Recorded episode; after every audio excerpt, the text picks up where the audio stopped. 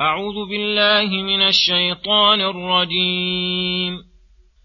ولقد آتينا موسى الكتاب من بعد ما أهلكنا القرون الأولى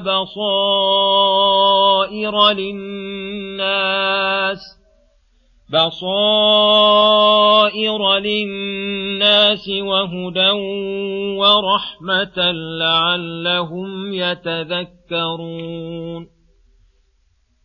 وما كنت بجانب الغربي إذ قضينا إلى موسى الأمر وما كنت من الشاهدين، ولكننا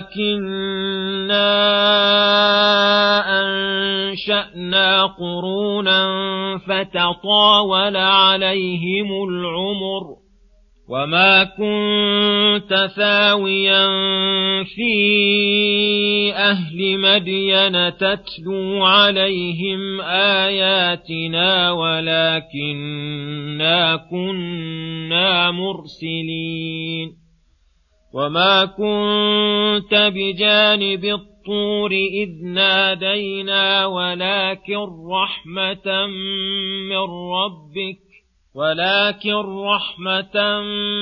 من ربك لتنذر قوما ما أتاهم من نذير من قبلك لعلهم يتذكرون.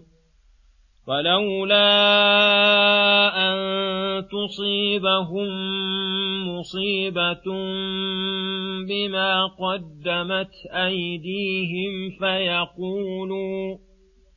فيقولوا ربنا لولا أرسلت إلينا رسولا فنتبع آياتك ونكون من المؤمنين. فلما جاءهم الحق من عندنا قالوا لولا أوتي مثل ما أوتي موسى أولم يكفروا بما أوتي موسى من قبل، قالوا سحران تظاهرا وقالوا إنا بكل كافرون. قل فأتوا بكتاب من عند الله هو أهدى منهما أتبعه إن كنتم صادقين. فإن لم يستجيبوا لك فاعلم أنما يتبعون أهواءهم، ومن أضل ممن اتبع هواه بغير هدى من الله، إن الله لا يهدي القوم الظالمين. ولقد وصلنا لهم القول لعلهم يتذكرون. بسم الله الرحمن الرحيم. السلام عليكم ورحمة الله وبركاته. يقول الله سبحانه: ولقد آتينا موسى الكتاب وهو التوراة من بعد ما أهلكنا القرون الأولى الذين كان خاتمتهم في الإهلاك العام فرعون وجنوده. وهذا دليل على أنه بعد نزول التوراة انقطع الهلاك العام وشرع جهاد الكفار بالسيف. بصائر للناس أي كتاب الله الذي أنزله على موسى فيه بصائر للناس، أي أمور يبصرون بها ما ينفعهم وما يضرهم، فتقوم الحجة على العاصي وينتفع بها المؤمن، فتكون رحمة في حقه وهداية إلى الصراط المستقيم. ولهذا قال: وهدى ورحمة لعلهم يتذكرون. ولما قص الله على رسوله ما قص من هذه الأخبار الغيبية نبه العباد على أن هذا خبر إلهي محض، ليس الرسول طريق إلى علمه إلا من جهة الوحي. ولهذا قال: وما كنت بجانب الغربي أي بجانب الطول الغربي إذ قضينا إلى موسى الأمر وما كنت من الشاهدين على ذلك حتى يقال إنه وصل إليك من هذا الطريق، ولكننا أنشأنا قرونا فتطاول عليهم العمر فاندرس العلم ونسيت آياته، فبعثناك في وقت اشتدت الحاجة إليك وإلى ما علمناك وأوحينا إليك.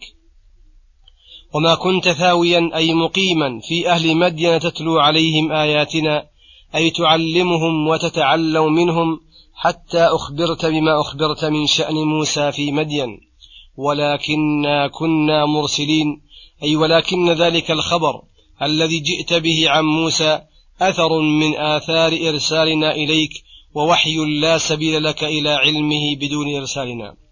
وما كنت بجانب الطور إذ نادينا موسى وأمرناه أن يأتي القوم الظالمين ويبلغهم رسالتنا ويريهم من آياتنا وعجائبنا ما قصصنا عليك. والمقصود أن الماجريات التي جرت لموسى عليه الصلاة والسلام في هذه الأماكن فقصصتها كما هي من غير زيادة ولا نقص لا يخلو من أحد أمرين، إما أن تكون حضرتها وشاهدتها أو ذهبت إلى محلها فتعلمتها من أهلها، حينئذ قد لا يدل ذلك على أنك رسول الله، إذ الأمور التي يخبر بها عن شهادة ودراسة من الأمور المشتركة غير المختصة بالأنبياء، ولكن هذا قد علم وتيقن أنه ما كان وما صار، فأولياؤك وأعداؤك يعلمون عدم ذلك، فتعين الأمر الثاني وهو أن هذا جاءك من قبل الله ووحيه وإرساله، فثبت بالدليل القطعي صحة رسالتك ورحمة الله بك للعباد، ولهذا قال ولكن رحمة من ربك لتنذر قوما ما أتاهم من نذير من قبلك أي العرب وقريش، فإن الرسالة عندهم لا تعرف وقت إرسال الرسول وقبله بأزمان متطاولة لعلهم يتذكرون تفصيل الخير فيفعلونه والشر فيتركونه. إذا كنت بهذه المنزلة كان الواجب عليهم المبادرة إلى الإيمان بك وشكر هذه النعمة التي لا يقادر قدرها ولا يدرك شكرها.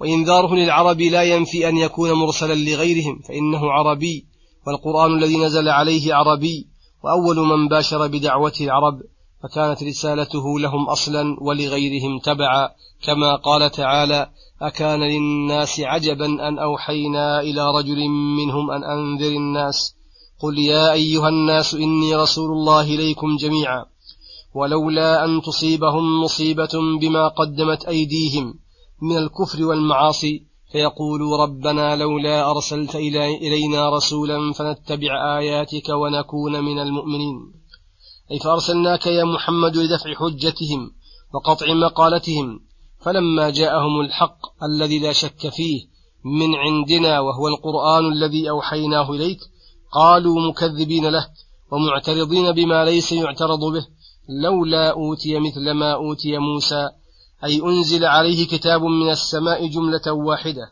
أي فأما ما دام ينزل متفرقا فإنه ليس من عند الله. وأي دليل في هذا وأي شبهة أنه ليس من عند الله حين نزل مفرقا، بل من كمال هذا القرآن واعتناء الله بمن أنزل عليه أن نزل متفرقا ليثبت الله به فؤاد رسوله ويحسو زيادة الإيمان للمؤمنين، ولا يأتونك بمثل إلا جئناك بالحق وأحسن تفسيرا. وأيضا فإن قياسهم على كتاب موسى قياس قد نقضوه، فكيف يقيسونه على كتاب كفروا به ولم يؤمنوا؟ ولهذا قال أولم يكفروا بما أوتي موسى من قبل قالوا سحران تظاهرا، أي القرآن والتوراة تعاونا في سحرهما وإضلال الناس وقالوا إنا بكل كافرون، فثبت بهذا أن القوم يريدون إبطال الحق بما ليس ببرهان وينقضونه بما لا ينقض ويقولون الأقوال المتناقضة المختلفة، وهذا شأن كل كافر. ولهذا صرح أنهم كفروا بالكتابين والرسولين وقالوا إنا بكل كافرون، ولكن هل كفرهم بهما كان طلبا للحق واتباعا لأمر عندهم خير منهما أم مجرد هوى؟ قال تعالى ملزما لهم بذلك: قل فأتوا بكتاب من عند الله هو أهدى منهما، أي من التوراة والقرآن، اتبعه إن كنتم صادقين. ولا سبيل لهم ولا لغيره من يأتوا بمثلهما، فإنهما طرق العالم منذ خلقه الله مثل هذين الكتابين علما وهدى وبيانا ورحمة للخلق. وهذا من كمال الإنصاف من الداعي أن قال مقصود الحق والهدى والرشد: وقد جئتكم بهذا الكتاب المشتمل على ذلك الموافق لكتاب موسى، فيجب علينا جميعا الإذعان لهما واتباعهما من حيث كونهما هدى وحقا. فإن جئتموني بكتاب من عند الله هو أهدى منهما اتبعته، وإلا فلا أترك هدى وحقا قد علمته لغير هدى وحق. فإن لم يستجيبوا لك فلم يأتوا بكتاب أهدى منهما، فاعلم أنما يتبعون أهواءهم، أي فاعلم أن تركهم اتباعك ليسوا ذاهبين إلى حق يعرفونه ولا إلى هدى، وإنما ذلك مجرد اتباع لأهوائهم. ومن أضل ممن اتبع هواه بغير هدى من الله، فهذا من أضل الناس، حيث عرض عليه الهدى والصراط المستقيم الموصل إلى الله وإلى دار كرامته، فلم يلتفت إليه ولم يقبل عليه، ودعاه هواه إلى سلوك الطرق الموصلة إلى الهلاك والشقاء، فاتبعه وترك الهدى. فهل أحد أضل ممن هذا وصفه؟ ولكن ظلمه وعدوانه وعدم محبته للحق هو الذي أوجب له أن يبقى على ضلاله ولا يهديه الله. فلهذا قال: إن الله لا يهدي القوم الظالمين، أي الذين صار الظلم لهم وصفا والعناد لهم نعتا. جاءهم الهدى فرفضوه، وعرض لهم الهوى فتبعوه، سدوا على أنفسهم أبواب الهداية وطرقها، وفتحوا عليهم أبواب الغواية وسبلها، فهم في غيهم وظلمهم يعمهون، وفي شقائهم وهلاكهم يترددون. وفي قوله: فإن لم يستجيبوا لك فاعلم أنما يتبعون أهواءهم، دليل على أن كل من لم يستجب للرسول وذهب إلى قول مخالف لقول الرسول فإنه لم يذهب إلى هدى، إنما ذهب إلى هوى. ولقد وصلنا لهم القول، أي تابعناه وواصلناه وأنزلناه شيئا فشيئا رحمة بهم ولطفا لعلهم يتذكرون، حين تتكرر عليهم آياته وتنزل عليهم بيناته وقت الحاجة إليها، فصار نزوله متفرقا رحمة بهم، فلما اعترضوا على ما هو من مصالحهم. وصلى الله وسلم على نبينا محمد وعلى آله وصحبه أجمعين. إلى الحلقة القادمة غدا إن شاء الله، والسلام عليكم ورحمة الله وبركاته.